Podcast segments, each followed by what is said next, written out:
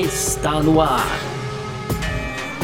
F1 Mania em ponto. Informações diárias do mundo do esporte a motor.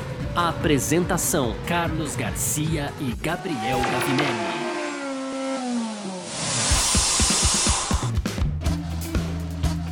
Muito bem, então, valeu demais pela sua presença, valeu você que tá junto com a gente por aqui, tá no ar mais uma edição do nosso podcast F1 Mania em ponto. Tamo junto com você por aqui, sempre de segunda a sexta, trazendo um pouco do que tá rolando aí no mundo do esporte a motor. E aproveita aí, claro, também, né, conteúdo do site F1 Mania, entra lá, tem tudo também para você saber o que tá rolando aí no mundo do automobilismo. Você pode seguir a gente nas redes sociais aí procurando sempre por site F1 Mania, tem o nosso canal do YouTube YouTube, você tem esse aplicativo aqui onde você está ouvindo esse podcast, que você pode, claro, ativar as notificações para saber quando sai novidade, tá bom? E vamos nessa, muito prazer, eu sou Carlos Garcia, aqui comigo ele, Gabriel Gavinelli. Diz aí, Gavi! Fala, Garcia, fala pessoal, tudo beleza? Hoje, Garcia, quinta-feira, né, dia 5 de agosto, a gente vai ainda falar aqui sobre o GP da Hungria, afinal de contas, o que não faltou foi assunto ali depois daquela corrida caótica, foi assim que eu chamei aqui no título da matéria no f1mania.net, Garcia. E aí a gente fala também da Aston Martin, né? Aston Martin que entrou realmente com o recurso no finalzinho aqui dessa quinta-feira, pouco antes da gente começar as gravações. A gente vai então explicar melhor no primeiro bloco, Garcia. No segundo, a gente volta a falar do calendário da Fórmula 1 ainda sobre o GP do Japão e agora também aí, é uma, digamos que a segurança de Spa-Francorchamps foi colocada em xeque. Dá para dizer isso, né, Garcia? A gente vai trazer no segundo bloco. E aí, fechando aquele nosso tradicional bloco de rapidinhas, né? Tem então é, aí o Vettel falando sua, sobre sua preferência para o campeão da F1. Tem também o grupo McLaren fechando um acordo para venda do seu negócio de tecnologia, o, o, McLaren Technologies, né, Garcia? Um grande berço aí da McLaren. É. Tem também o Alonso esclarecendo aí o comentário sobre o Verstappen, né, da disputa pela Fórmula 1. E tem mais testes da Pirelli com a Alfa Romeo, Garcia. Perfeito. É sobre tudo isso que a gente vai falar aqui então nessa edição de hoje do nosso F1 Mania em Ponto, que tá no ar nesta quinta-feira, dia 5 de agosto de 2021. Vamos! Podcast F1 Mania em Ponto. Bom, vamos falar mais um pouquinho aqui então desse grande prêmio da Hungria que aconteceu no último final de semana, né? Uma das provas mais movimentadas da temporada e certamente a largada mais movimentada da temporada e a largada menos movimentada de toda a história da Fórmula 1. A gente brincou até por aqui, né? Já que a gente teve duas largadas. Mas, enfim, entre tantas coisas que aconteceram, uma das coisas que deixou o fã da Fórmula 1 mais satisfeito, mais feliz, assim, foi o resultado, né? Com vitória do Ocon e o segundo lugar do Vettel.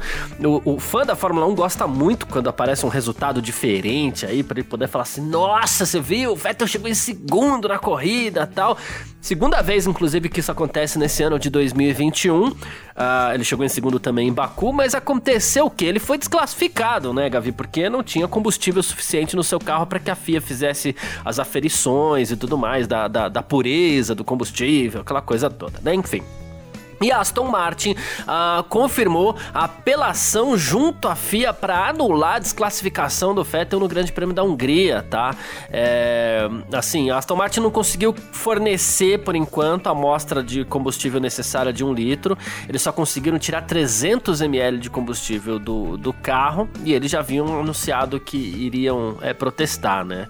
Uh, eles até falaram aqui que uh, quando a amostra de um litro não pôde ser retirada do seu carro após a corrida, né? É, não houve nenhuma sugestão aqui, né? A gente está trazendo o texto do próprio comunicado da, da, Aston Martin, né? Não houve, não há nenhuma sugestão de que o carro do Vettel da Aston Martin se beneficiou de uma vantagem de desempenho por suposta violação regulatória ou que algo tenha sido feito de forma deliberada, né? Não foi nada de propósito, porque ele parou o carro dele na pista por falta de combustível mesmo, né? Aí uh, eles dizem também que os dados da equipe indicavam que havia sim mais de um litro de combustível no carro depois da corrida, 1,74 litros e que a equipe imediatamente se reservou o direito de apelar, tal, solicitou o direito de revisão da pena. Uh, digamos assim, uh, espero que isso seja resolvido até Spa Mas duvido, hein, Gavi? Então, Garcia, é um negócio que vai ficar aí, é, pode atrapalhar um pouco o campeonato, né? A gente tem isso, muda, muda pouca coisa, mas muda, né? O, com a desclassificação do Vettel, o Hamilton soma mais dois pontos, o Verstappen soma mais um, né? Porque também ganha uma posição ali. Sim, é. Né? E, então, e, isso é um, alguma coisa que pode fazer diferença no campeonato, cara.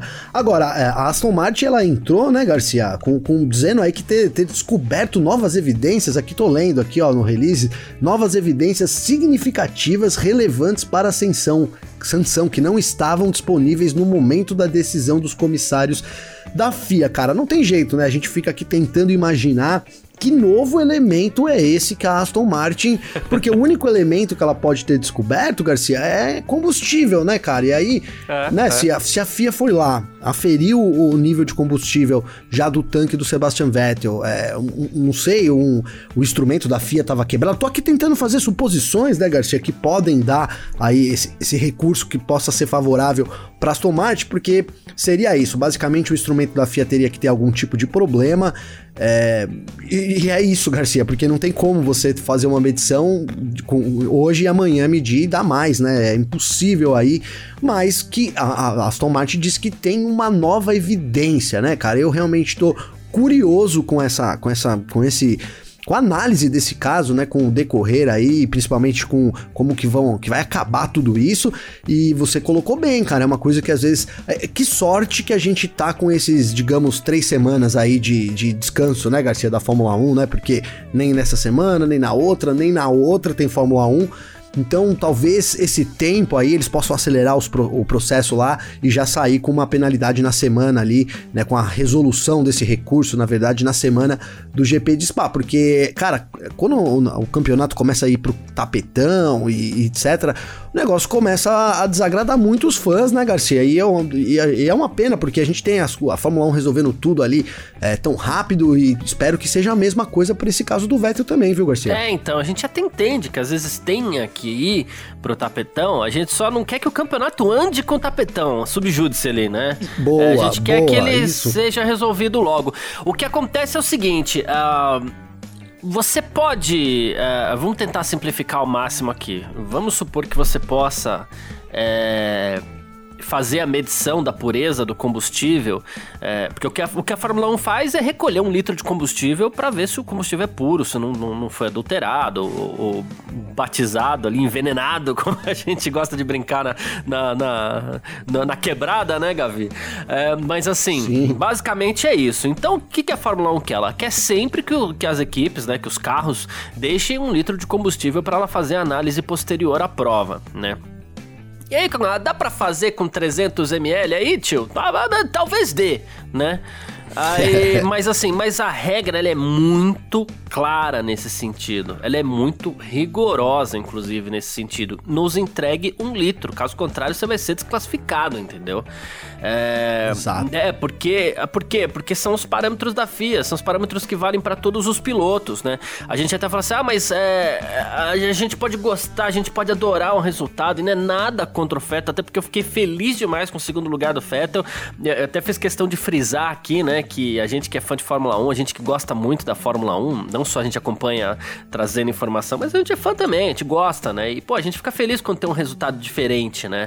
E, e foi o que aconteceu. Então, pelo amor de Deus, eu não, não gostaria que o Vettel perdesse é, esse resultado, né? Esse segundo lugar. Mas o que eu tô torcendo é para quê? É pra Aston Martin conseguir encontrar esse litrinho de combustível aí né, para que possa provar a inocência do Vettel. Caso contrário, se não tiver um litro para entregar para os comissários lá, sinto muito, não tem o que fazer, punição na certa, né? Não, não tem, é, é como você colocou, o regulamento é muito claro sobre isso, né, e é para todos, né? Você tem que ter ali um litro, ah, um litro de combustível depois no fim da corrida. Garcia, agora uma, uma coisa curiosa, cara, que é o seguinte, né? Tô aqui já pensando no que pode acontecer, Garcia, porque é para mim algum problema aí, algum pau, né? A, a FIA diz então, né, que a Aston Martin tem 700 ml a menos de combustível do que o previsto pelo regulamento, né, Garcia? Certo. Já a Aston Martin acusa que ela teria 700 ml a mais né, é cara? É a mesma é... quantidade, né? Verdade. Não é, cara? É, é. é, a mesma quantidade que a FIA declara que ela tem menos, ela declara que tem a mais.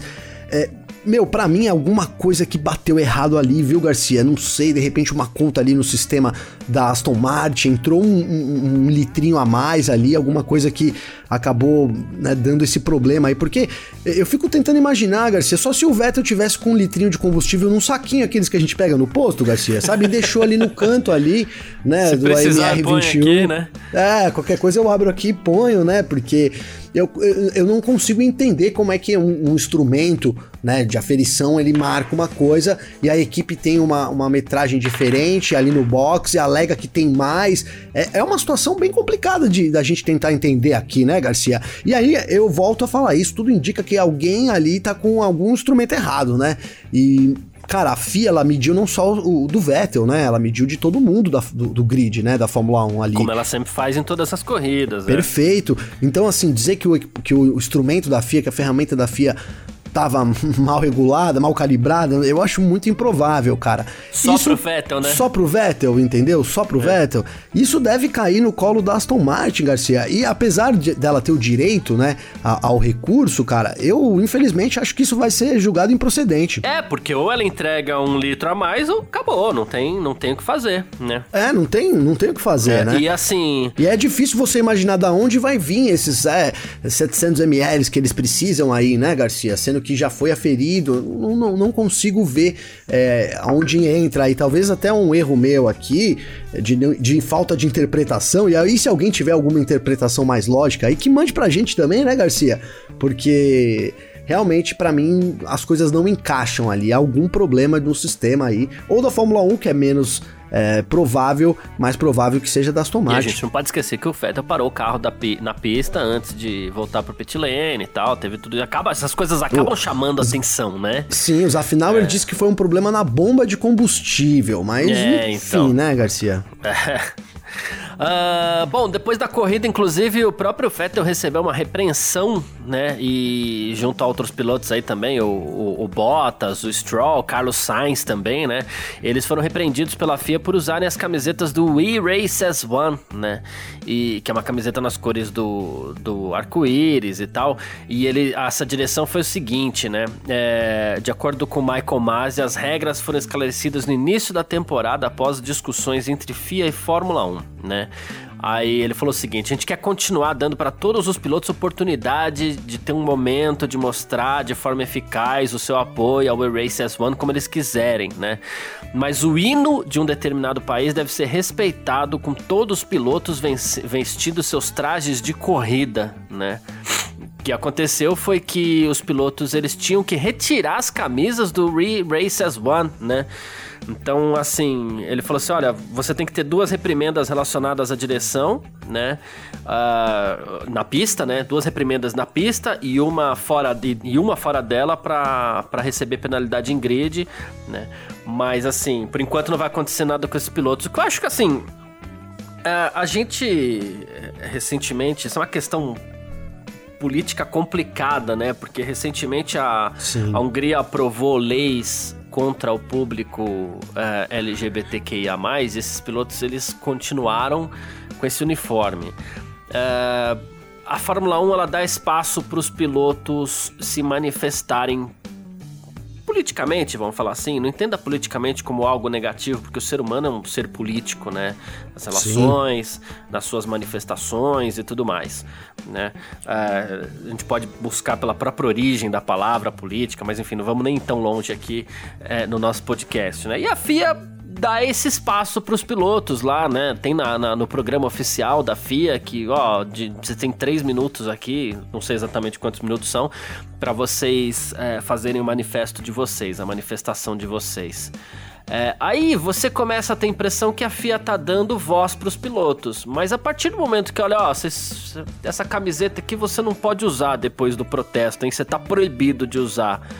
E aí, a Fórmula 1 tá dando voz aos pilotos ou não tá dando voz aos pilotos, Gavi? Então, Garcia, é, é uma situação complicada, né? A Fórmula 1 parece que tenta dar voz para os pilotos, né? Mas a gente sabe dos acordos políticos aí que envolvem não só a Fórmula 1, como o mundo também, né? E aí é muita coincidência, né, Garcia, a gente ter é, um tipo de protesto do Vettel aí no apoio à comunidade LGBTQIA+, E em contrapartida, bem, bem em um país que tá aí, né, tão retrógrado com relação a essas leis, né, Garcia? Que é o caso da Hungria, você ter isso acontecendo, eu acabo achando que é muita coincidência, sabe, para ser, né, apenas por causa da, do, da, do, de ter vestido um, um, uma camisa que não era de acordo com, com o hino, né? Ou seja, o uniforme de corrida deles, né? Me entendam assim, né, Garcia? É, é, será que se fosse um outro tipo de protesto ali, sei lá, alguma outra coisa que não fosse, é, então, contra as leis do país aí, é, será que isso teria tido a, a mesma repercussão, cara, né?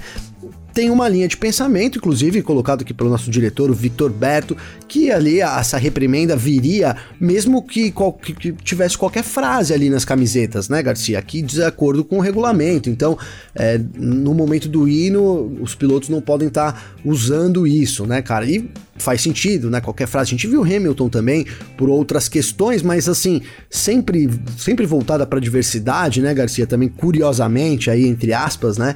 Então a gente viu Hamilton sofrendo isso no ano passado, né? E esse ano agora, coincidentemente, em um apoio a uma causa é, que é o que o Vettel tem feito também, num país onde tem leis que são horríveis com relação a isso, né?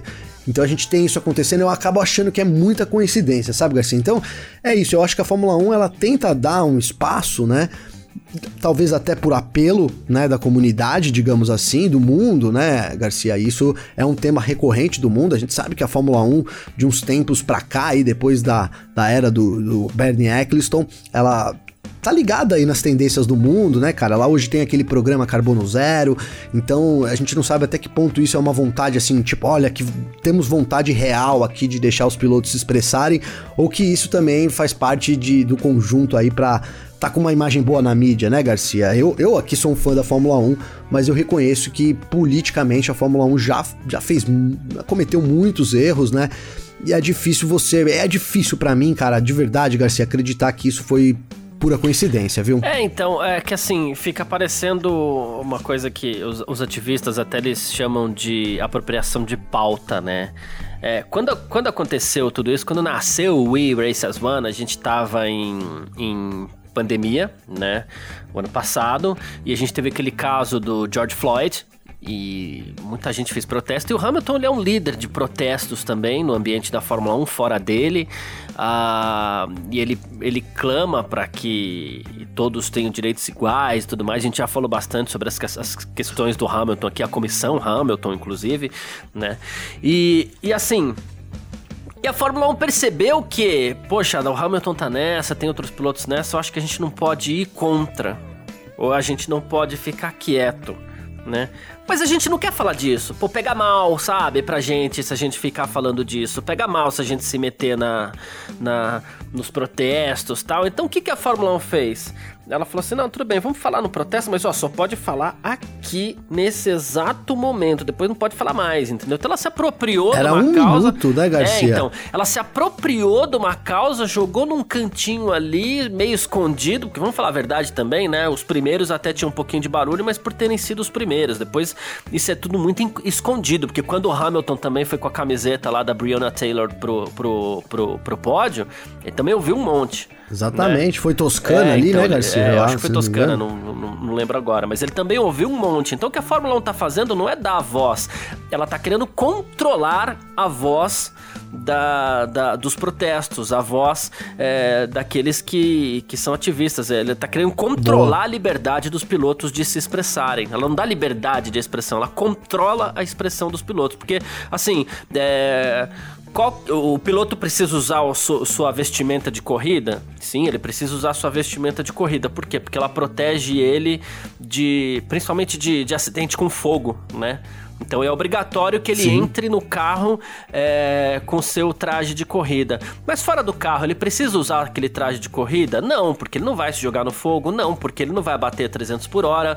Não precisa usar capacete, não precisa usar nada disso. Se o patrocínio. Quem poderia obrigar ela era a equipe, era a patrocinador, é, né, Exatamente isso que, que eu ia falar. falar. Se né? o patrocinador não reclamou que o Vettel escondeu lá o cognizante da Aston Martin, o, BWT, é, não, ele, ele escondeu aquilo para usar uma camiseta do Re Races One, né? Se o patrocinador não, não, não, reclamou, a Fórmula 1 tem que ficar quieta ou então ela tá tentando é controlar é, os protestos Sim. que estão acontecendo aí. Ah, mas, de novo, eu vou repetir, ah, mas eu não tenho que misturar política com... Não, nós somos seres políticos a todo instante.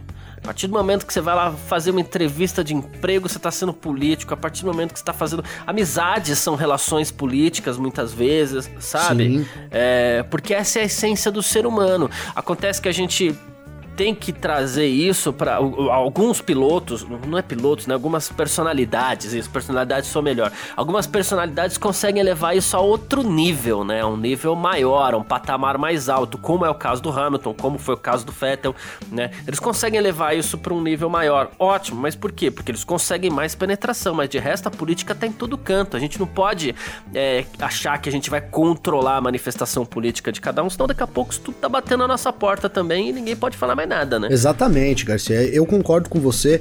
É, eu acho que é isso. Você, o, o piloto, ele tem o direito ali de se expressar como ele quer, né? E aí, se ele é um cara mais politicamente engajado, você até pode, porque a gente é, tem o um livre-arbítrio, né, Garcia? Você pode até não gostar, né? Mas o cara tem que ter o direito de, de fazer, né? Se ele quiser, né? De, de se expressar.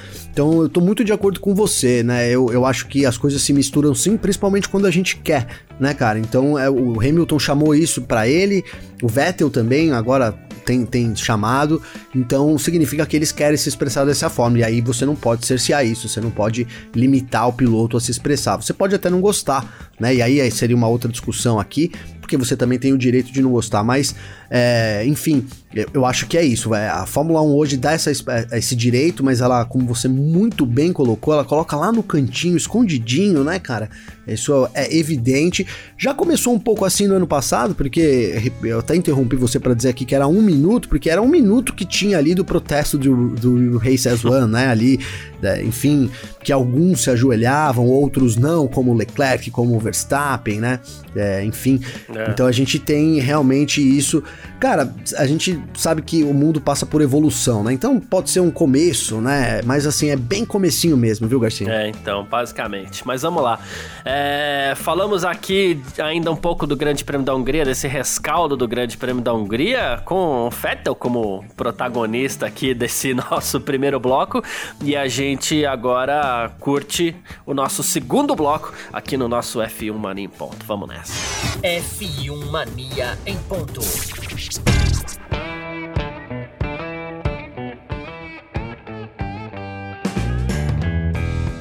Bom, partindo aqui então para o nosso segundo bloco, no nosso F1 Mania em Ponto. E agora a gente vai falar de calendário da Fórmula 1, coisa que a gente vem falando bastante desde o ano passado por aqui, né? A gente sabe que o Grande Prêmio do Japão não está confirmado ainda, né, Gavi? Inclusive está sob um risco tremendo de não acontecer. E tem um grande desafio pela frente aí, tá? Um, um problema bem maior do que inicialmente a gente imagina. Embora a gente já tenha feito vários cálculos aqui, a gente sabe que se o Grande Prêmio do, do, do Japão for cancelado, o, o, o, calendário vai dar uma sacudida, né? Porque vai ser difícil montar essas 23 corridas aí, mas é, dá-se um jeito, né? Sim. E aí o que acontece? Principalmente com o desejo da Fórmula 1 de correr nos Estados Unidos duas vezes, né, é, Garcia? então. E aí o que acontece? Bom, o Grande Prêmio do Japão vai ser a terceira corrida de uma rodada tripla, né? Depois de Rússia e Turquia, né? Ah, e aí, assim, as equipes baseadas na Grã-Bretanha, se forem, caso o Grande Prêmio do, do Japão seja cancelado, se voltarem para casa tem que cumprir quarentena por conta das regras aí do governo britânico que ainda tem a Turquia numa lista vermelha. Se o Grande Prêmio do Japão acontecer, ok, porque essas equipes não voltariam diretamente para o Reino Unido, sim, iriam para o Japão e aí no para efeitos de pensamento do governo britânico, problema deles, né? Eles que se virem lá com, com quem veio da Turquia, né? Sim. Ah, e aí o que acontece? Mas o GP do, do, do Japão sendo cancelado, Acontece o seguinte, como você mesmo falou aí, a gente tem o Grande Prêmio dos Estados Unidos, né? É, mais uma corrida, né? Na verdade, no circuito das Américas lá, seria um candidato provável para a substituição do Grande Prêmio do Japão.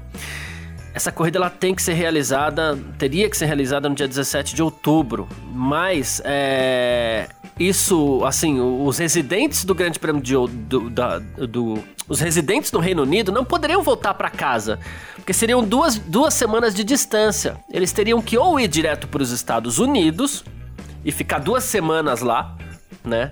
É, ou seja, teriam que ir muito antes para os Estados Unidos, ou então simplesmente não ir porque estariam cumprindo é, a quarentena deles lá na, na no Reino Unido, né?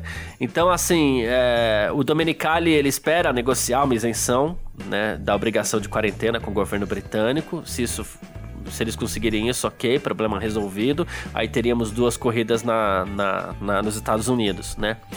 Caso contrário, eu acredito que a saída acabe sendo mesmo você fazer o que a gente já falou aqui no nosso F1 Mania em Ponto, que seria realizar mais uma corrida na Europa, né? Garcia, é, é, que a Fórmula 1 realmente tem insistido, né, cara? Eles querem muito fazer uma corrida nos Estados Unidos e, e parece que esse ano já, né, cara? Porque é, a gente, como você acabou de citar aí, a gente falou várias vezes aqui é, e fizemos até uma análise ao vivo aqui no momento, onde você mesmo chegou na conclusão de que uma, uma substituição pela uma corrida na Europa é o que faria mais sentido, né, Garcia? E é, e é isso, cara. Agora, essa vontade. Na, na, época a gente tava pensando só no efeito logístico, sem contar a, a obrigação de quarentena para os britânicos. Né? Exatamente, né? sem contar isso ainda, porque, a, a, é, cara, a Fórmula. O Wolf já reclamou, o Hamilton já reclamou, todo mundo já reclamou aí de que tem sido pesado esse tempo fora de casa, né? Então, você teria um tempo para você estar tá com a família, você tem um tempo ali para você é, tá descansando de fato, né? Você teria que manter aí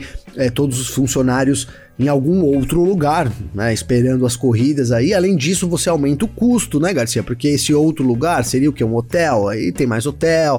É, isso, é. E a gente sabe também, estamos vivendo sobre é, teto orçamentário já em 2021, né? Então os, os custos precisam ser melhores controlados. Então, além de aumentar os custos da, das equipes, é, você teria esse, esse fato aí das equipes muito, mas muito tempo longe de casa também, né, cara? E isso dá para imaginar aqui que ficariam meses aí fora de de casa, né, Garcia? Só um mês quase, até mais, né? Aí, se a gente é. imaginar a Rússia indo pra Turquia, é, enfim.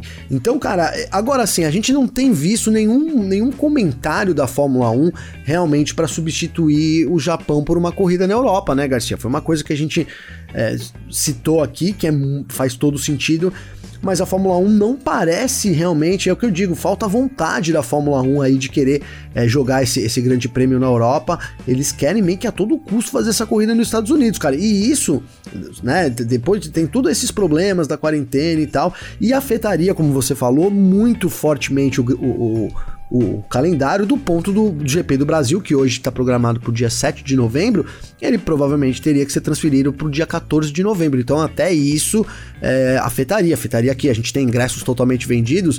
Né? No Brasil é grande pra caramba, vem gente do Brasil inteiro, até da América do Sul, muitos né, sul-americanos no, no GP do Brasil. Então, é uma logística aí de avião e tudo que as pessoas teriam que cancelar. Cara, é dor de cabeça, né? Mas a Fórmula 1 segue meio que com um cabresto ali nessa corrida dos Estados Unidos, hein? Garcia. E é bom a Fórmula não demorar isso, caso contrário, ela vai ter dificuldade depois para não, não demorar para resolver isso, né? Caso contrário, ela vai ter dificuldade depois para poder manter essas 23 corridas aí.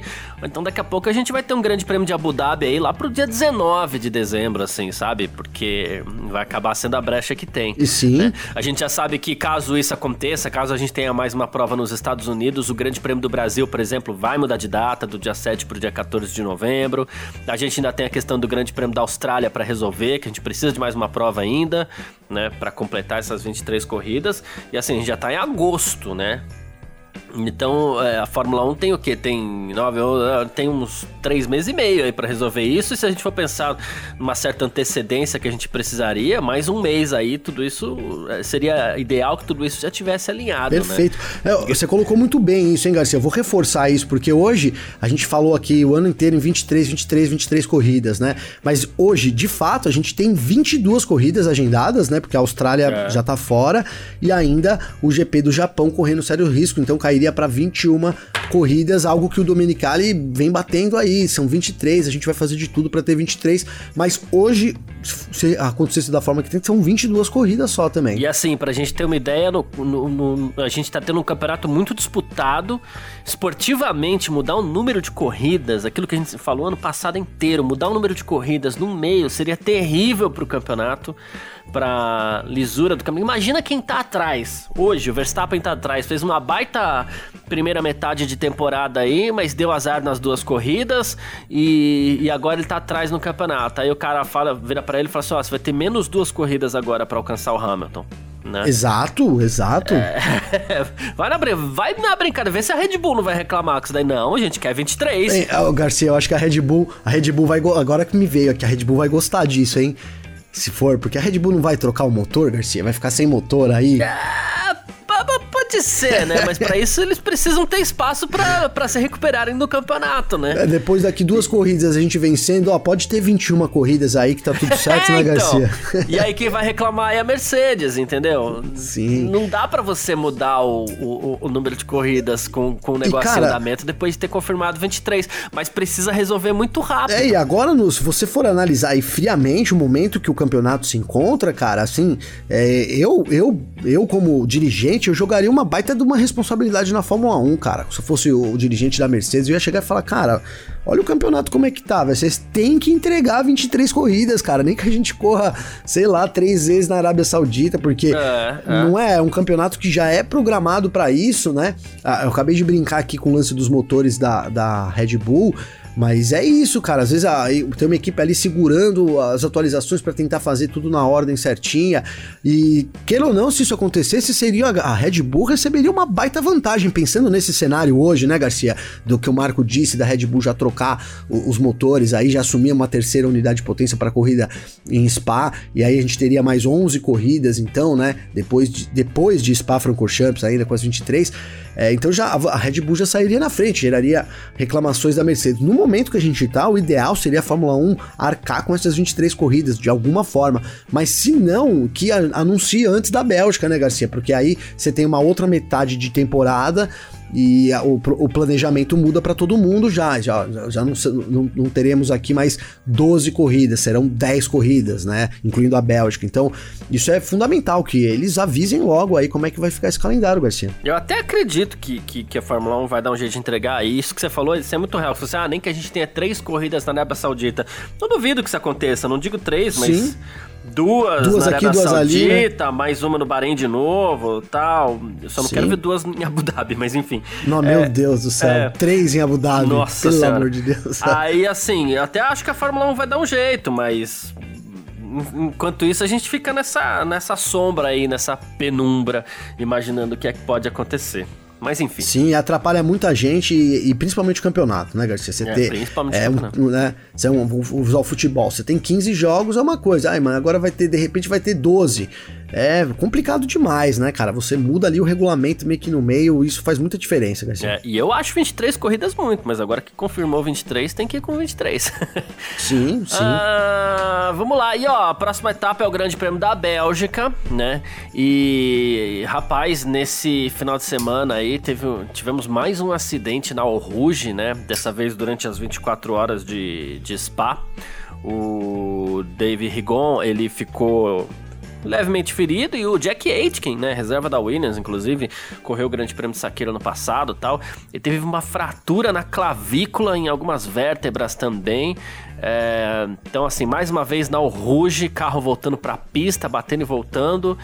E o Michael Masi, diretor de corridas da, da FIA para Fórmula 1, né? Ele diz que tem sido feito um trabalho muito forte em Spa, né? Em várias áreas. Ele ressaltou que o circuito tem grau 1, né? Que é a licença necessária para uso da Fórmula 1. Né?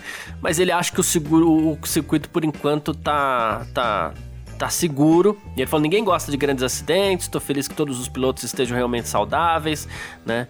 É, isso é o mais importante, mas assim, ele acredita que o circuito, pelo menos por enquanto, tá seguro. Então, Garcia, é.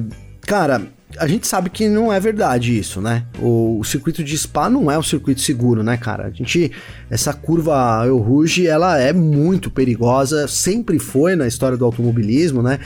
E, e cara, para não ser, eles teriam que tirar aquele morro que tem ali, que é praticamente a, a, a paisagem, né, de Spa-Francorchamps, quando você olha, né, você tem ali com a casinha ali em cima, mas teria que tirar aquilo para poder fazer uma área de escape que avance para dentro, para que quando um piloto saia da Rouge ele fique ali, porque a, a, a Rouge é uma curva muito rápida e digamos que de passagem, né, cara? Então mesmo que a gente tem hoje lá as barreiras Tech Pro lá, mas não tem como, é muito próximo da pista. Quando o piloto bate ali, mesmo que ele fique, ele tende a rolar para frente. Quando e rolar para frente na na Rouge significa estar no meio da pista, né, Garcia? E aí a gente tem aqueles acidentes sim, em T, sim. que é onde a gente tem uma maior chance de, de de, de ser grave, até de morte para os pilotos, né, cara? O acidente da, da etapa aqui do, das 24 horas de Spa foi um acidente impressionante, cara. Quem não viu, procura aí na internet, porque realmente vários carros envolvidos e uma pancada muito forte ali, estampada, batendo em T,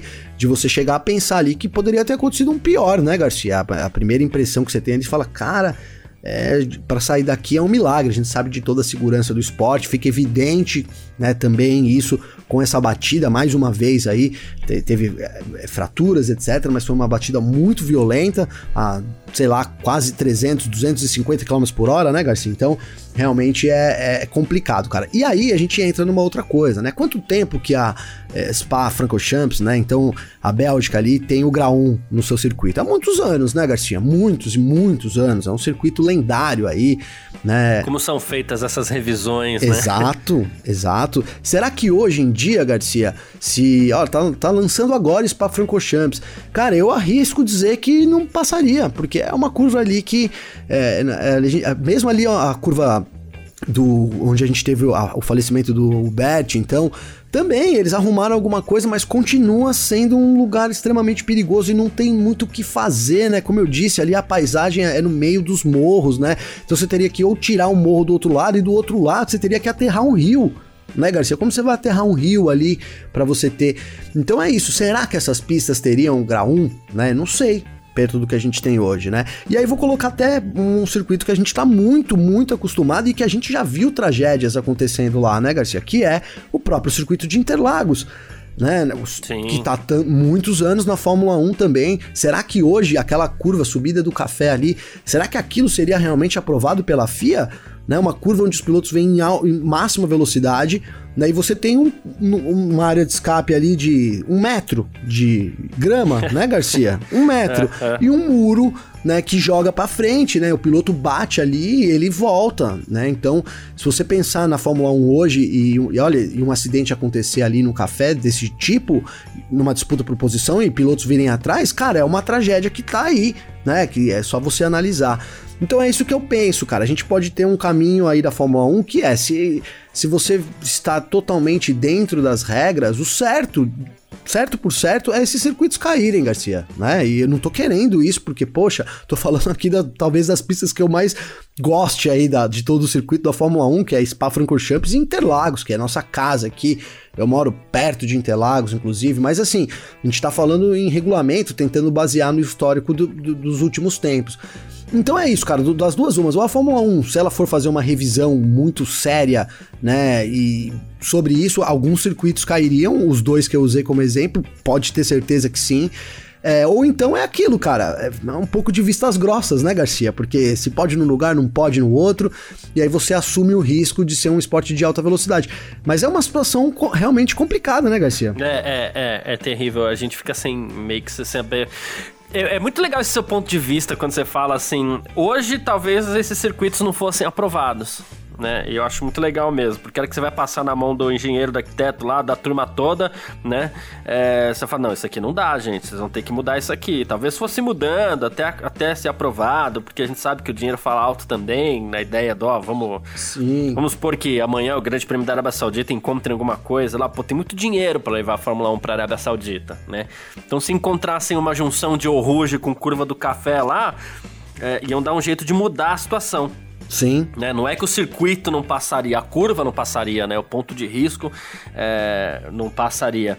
Mas passado tanto tempo, como é que você vai virar pro fã da Fórmula 1 e, lá, e vai falar para ele, ó, vamos tirar a Bélgica da Fórmula 1. Não, não, Porque não, não é seguro, como, né? é difícil, em 1994, né? Em 1994, foi até o ano que o, que o, que o Senna morreu e o esporte passou a ser questionado. Tá? A gente teve aquela moda, acho que na Espanha teve, teve em mais lugares também, que é a moda da, da, da chicane. Né? Então você ia lá, fazia chicane com barreira de pneu e tal, e fizeram uma chicane na, na Rouge. Ok. É, assim como fizeram no café temporada... aqui, né, Garcia? Na Stock Car também, né?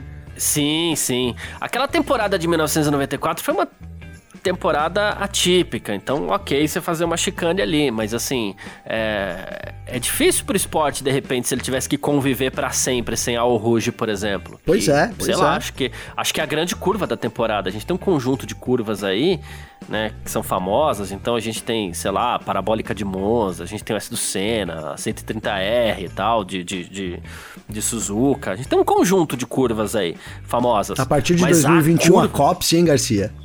A, é, a Cops agora também.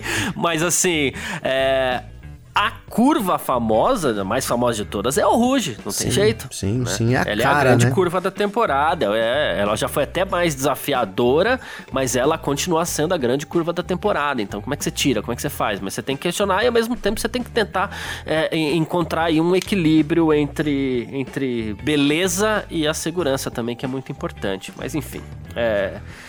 Eu, eu acredito que, que, que, o pessoal vai chegar num, num, num, é, e, num equilíbrio bom. Aí. Exato. O que eu acredito é que essas corridas não saiam, não, viu, Garcia? Isso daí vai, vai ficando, vai ficando. Aí só levantei essa hipótese, mas também não acho que saiam do calendário, não. Não, eu entendi, eu entendi também o, o, o seu argumento. Uma boa. Boa. mas é isso. Vamos lá, gente. Vamos seguir para o nosso terceiro bloco. F1 Mania em ponto. Partindo para o nosso terceiro bloco aqui no nosso F1 Mania em ponto com as nossas rapidinhas para você ficar muito bem informado por aqui, ó. É, a, a, a, Alfa Romeo, o Gavi, ela apareceu aí um Garo Ring para o seu teste de dois dias, né, da Pirelli. E, e ela apareceu com um piloto surpresa, rapaz. Pegou todo mundo aí é, no contrapé. o ex-piloto de Fórmula 1. É, eu vou. Gente, se alguém souber melhor a pronúncia aqui, pode me cobrar numa boa, tá? Mas assim. Mahaver é, Regnathan. Mahaver Regnathan. Enfim, ele. Ou Mahaver Ragunathan. Ragunathan, eu acho que é, isso, eu ia te falar isso. Ragunathan. Mahaver Ragunathan, hein, Garcia? Mas é só opinião, ele... hein?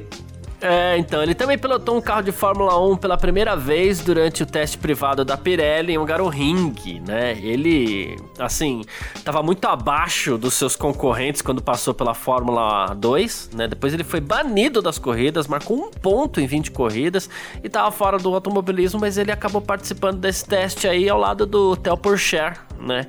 E, e ele foi inclusive 1.9 segundos mais lento que o que, que, que, que zona, hein? Cara, que zona. Eu também, quando eu. Eu, eu demorei para entender isso, viu, Garcia? Eu fui ler, falei, mas calma, como que, da onde que eles tiraram esse cara, né? Ninguém sabe, né, Garcia? Ninguém sabe ali. Foi um, deve ser um teste patrocinado, alguma coisa assim, né, Garcia?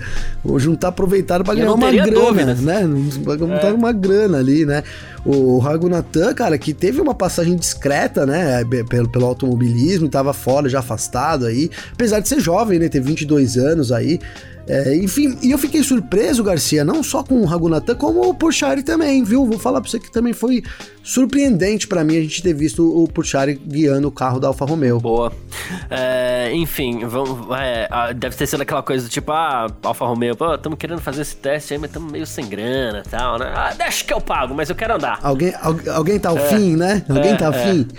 Uh, enfim, uh, Sebastian Vettel uh, falou sobre a sua preferência para campeão na Fórmula 1 esse ano, Gabi. É, é, é, louco esse negócio quando um piloto ele acaba declarando a sua preferência, né? E assim, aí você fala assim, pô, beleza, já até sei, né? Porque afinal de contas o Vettel e o Hamilton eles têm uma relação muito boa entre eles, né? Mas o Vettel disse: eu ficaria feliz se o Max Verstappen conquistasse o título mundial desse ano, hein?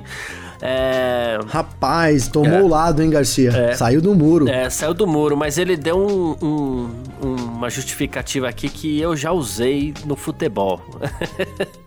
Ele falou assim: isso significaria que Michael Schumacher manteria seu recorde de 7 quilos. Michael é meu herói, como todos sabem, e é por isso que eu ficaria feliz se, se Max vencesse, né? Ele até falou: se, claro, se o Hamilton conseguir vencer seu oitavo título, ele merece todo o nosso respeito e tal, mas ele, ele defendeu aqui o lance de. de, da defesa aqui, né? do, do, do, do Schumacher e não Sim. exatamente foi contra o Hamilton. Cara, é todos contra um, né, Garcia? Porque todos não, mas pelo menos hoje vamos, vamos começar a fazer essa lista. Alonso, né? Mostrou aí que vai é, né? certo. Né? O que o Alonso fez com o Hamilton na Hungria ali, tô brincando, mas assim, né?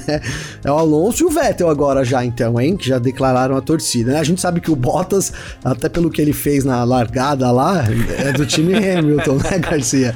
É do time Hamilton. E, cara, brincadeiras à parte, faz sentido, faz sentido sim, né? A gente aqui, eu a gente tinha vários recordes do Ayrton Senna, cara. Eu sou um grande fã do Ayrton Senna. E quando eu sempre quando ia quebrar alguma coisa, eu ficava torcendo para que não quebrasse. O próprio recorde do Rubinho de mais corridas na temporada, quando, antes do Raikkonen assinar e tal, eu falei, cara, tomara que não assine pro Rubinho manter, né? Então a gente tem um pouco isso, né? Do, do, das, do, dos nossos aí heróis, né? Dos nossos ídolos. Então faz sentido aí, mas é isso, cara. O Hamilton que se cuide porque é todos contra um esse ano. Menos o Bottas. Menos o Bottas. Uh, e o Russell pode até ser, mas ele vai falar que não, afinal de contas ele é um grande ah, Não, pode. Ah, é boa, Garcia, boa, boa. É. Uh, bom, e a gente falou aqui também, já que você falou do Fernando Alonso, até lembrar, porque né, o, a gente falou que o Alonso poxa, as defesas, as manobras do Alonso ali para se defender do Hamilton no Grande Prêmio da Hungria foram espetaculares. E ele falou: olha, uma das coisas aqui, pô, tinha o Verstappen na história. A gente falou assim: ah, ele não quis influenciar na disputa do título, né? Mas ele foi perguntado sobre por que ele citou o Verstappen, né? Que ele quis, entre aspas, ajudar o Verstappen ou, né, ou deixar de atrapalhar o Verstappen. É é, naquela disputa com o Hamilton. É da resposta que ele. Eu, particularmente, fiquei bem surpreso com a resposta do Alonso, Sim. viu, Gavi? Ele falou assim: olha. É porque o Verstappen não é britânico, então sempre vai ser mais difícil para ele. Ele falou assim: Olha, eu tenho a impressão que quando as coisas ficam um pouco mais quentes na luta pelo título, esse esporte passa a se tornar um ambiente britânico. As equipes são britânicas, os jornalistas, a maioria são britânicos, né? A atenção da mídia, equipes de TV, a galera vem toda do Reino Unido, né? Então eles preferem, claro, o seu país. Aí ele foi mais além, né? Ele falou assim: Foi o que eu senti quando eu tava disputando com o Lewis no passado e parecia que eu era o vilão da Fórmula 1, eu só tava tentando disputar normalmente né? Quando eu vi aquela colisão em Silverstone envolvendo Hamilton e Verstappen, ou quando eu vejo Verstappen receber determinadas perguntas, eu entendo a sua posição com certeza. Ele destilou um caminhão de mágoas é, aqui também, ele né? É, quer, quer, passou pano, quer passar os panos quentes, né, ali, Garcia? Quer esclarecer as situações ali, né? É, porque, cara, eu tô lendo aqui, relendo aí, ele tem um pouco de razão, hein, Garcia? Né? Ele tem um pouco de razão, cara. A gente tem um, é um ambiente britânico, sim. Mesmo aqui no Brasil, né? Quando ele, a Fórmula 1 viaja aqui pro Brasil, nós vamos lá cobrir. A gente é ninguém perto de toda a mídia britânica, né?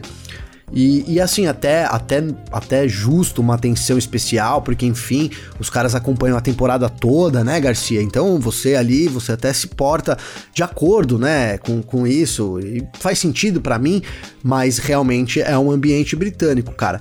E, e, meu, agora eu não sei, cara, eu não, eu não me lembro aqui, né? Mesmo o exemplo que, que o Alonso colocou aqui da, da colisão em Silverstone, eu e você concordamos que foi um acidente de corrida, então eu, eu já fico aqui contra o Alonso nesse sentido. E também, né, nessa disputa que ele com, com Lewis e tal, é por que, ele era o, considerado um vilão, cara, dá pra gente explicar pelas atitudes que o Alonso tinha, né, cara? E veio tendo durante a carreira, né? Aquele sorrisinho de canto no pódio do Grande Prêmio do Brasil de 2007. Olha aí. Então o Alonso deu sim, né? Deu pano pra manga aí, até porque ele, ele separa, né? A gente tem uma boa parte de pessoas que amam o Alonso, tem uma parte que não tá um pouco aí, mas tem muita gente que odeia também, justamente por é. causa disso, né? Então, assim, concordo com ele que a Fórmula 1 é um ambiente britânico, naturalmente, que é, isso ele tem razão, as equipes e tudo mais que ele colocou aí, mas esses argumentos que ele usou, eu não sei se eu tô de acordo não, viu, Garcia? Acho que ele deu, como você bem colocou aí, ele quis é, revelar as mágoas antigas dele aí na Fórmula 1. É, então, foi, foi bem o que eu senti nesse, nessa declaração do Fernando Alonso. E, ó, vamos falar sobre o grupo McLaren, McLaren que o Alonso já esteve lá duas vezes, inclusive, né? Enfim, a Sim. McLaren concordou em vender a sua divisão de tecnologia, o McLaren Applied, para o grupo de investimentos Greybull Capital, né? Uh, recentemente a McLaren vem. É, é um programa de desinvestimento, como eles chamam, né? Ela vendeu aí a sua sede em Woking né? Uma, eh, levantou 170 milhões de euros, depois mais 500 milhões de euros com acionistas novos, alguns existentes também, agora ela é, vende a McLaren Applied para Grey Bull, né, por uma quantia que ainda não foi revelada, né? E assim, a, no comunicado diz que a, a McLaren Applied continuará a operar seu negócio de tecnologia com foco em produtos transformadores, inovadores, em eletrificação e telemetria, controle, análise, enfim. A McLaren é curioso, né? Porque dentro da pista eles vêm numa crescente aí há dois, três anos e fora da pista a coisa aperta bastante, cada vez mais pro lado deles, né? Aperta, né, Garcia? Aperta e a gente tem. É, a, McLaren tem demonstrado isso, o, o, o quanto de, de, buraco financeiro, vamos dizer assim, que ela se meteu nesses últimos anos, né, cara? E fazendo é. aí uma, uma curiosidade, esse, a, a McLaren Applied Technologies aí, eles fazem as baterias da Fórmula E, Garcia. Né? Atualmente era Sim. a Williams que desenvolvia, mas acho que das duas últimas temporadas para cá, quem desenvolve é a McLaren. Então aí, só para a nível de curiosidade aí também. É, McLaren que já há muitos anos aí ela não é mais uma equipe de garagista, né?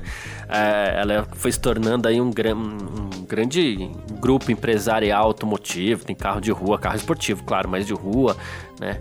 É, enfim, é isso. Bom, uh, ah, para você que tá acompanhando aí aqui sempre o nosso F1 Mania em Ponto, você pode participar com a gente, você pode mandar mensagem pra gente, trocar uma baita ideia aí, sempre conversando nas minhas redes sociais ou nas redes sociais do Gavinelli aí. Como é que faz falar contigo, Gavi? Garcia, meu. Então tem duas maneiras aí. Pode ser pelo meu Twitter, que é arroba G Gavinelli com dois L's, ou então meu Instagram, que é arroba Gabriel Gavinelli também com dois L's, tomando uma mensagem lá aí, é, alguma coisa aí que hoje a gente pediu a ajuda da galera aqui, né, Garcia? Não lembra onde para ter as ideias aí, mas assim, você teve a ideia, não é. hesita não. Chama lá e manda lá pra gente pra gente debater aí. Boa, é, deixa eu aproveitar pra, pra mandar um abraço aqui até pro Matheus, que tava no meu Twitter aqui. Ele falou assim: olha, foi muito bom o programa é, que a gente falou do Bottas e tudo mais, né? É, ele falou assim: como eu sempre brinco, ele é um guerreiro, luta muito para estar sempre na sua melhor, pior fase.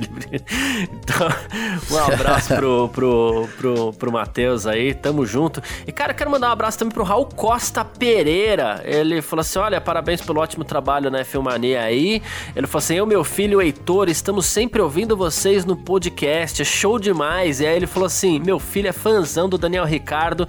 E aí ele até mandou uma foto do, do, do filho dele aqui, né? Ele não falou o nome do filho, falou. Não, o Heitor, é, o Heitor, é, falou assim. Ah, acabei de falar aqui, já tinha, né? Enfim. eu ia falar pra você, pô, o Heitor, pô. É, é, eu tô ficando louco. Aí ele mandou a foto do Heitor tal, valeu demais, o Raul, o fã do Ricardo aí, muito bacana.